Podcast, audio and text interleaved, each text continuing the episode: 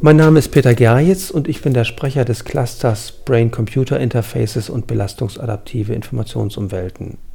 Worum geht es in unserem Cluster? Wir versuchen Techniken, die aus dem Bereich des Brain-Computer Interfaces kommen, zu verwenden, um Lernsituationen zu verbessern, zum Beispiel adaptive Lernsysteme zu gestalten.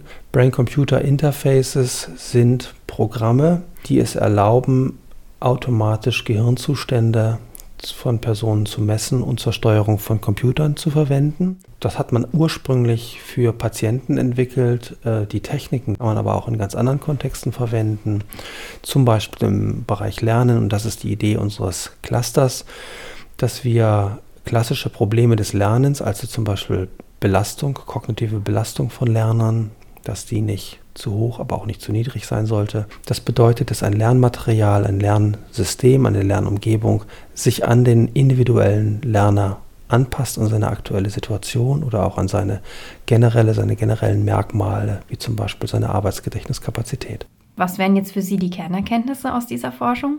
Wir haben in den letzten Jahren herausgefunden, dass sich tatsächlich relativ gut erfassen lässt, wie ein Belastungszustand von Lernern ist. Und das ist die Idee, dass wir adaptive Systeme machen können, um Lernen zu unterstützen oder auch um Grundlagenfähigkeiten zu trainieren. Ein gerade populäres Beispiel sind zum Beispiel sogenannte Arbeitsgedächtnistrainings.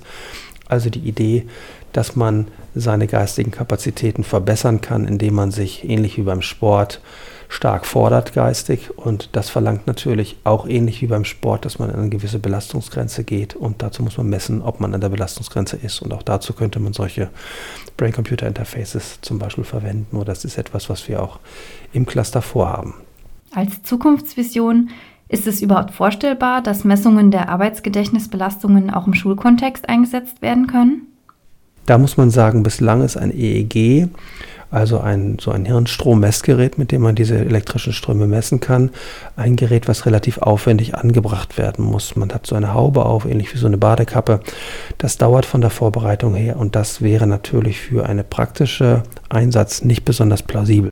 Die Zukunftsvision ist trotzdem, dass es irgendwann so einen EEG-Kopfhörer, sage ich mal, geben wird, den ich mir aufsetzen kann und der hilfreich ist, um Lerner Zustände besser einzuschätzen und dann eben auch Informationsumgebungen konkreter anzupassen an Bedarfe und an Voraussetzungen von Lernern.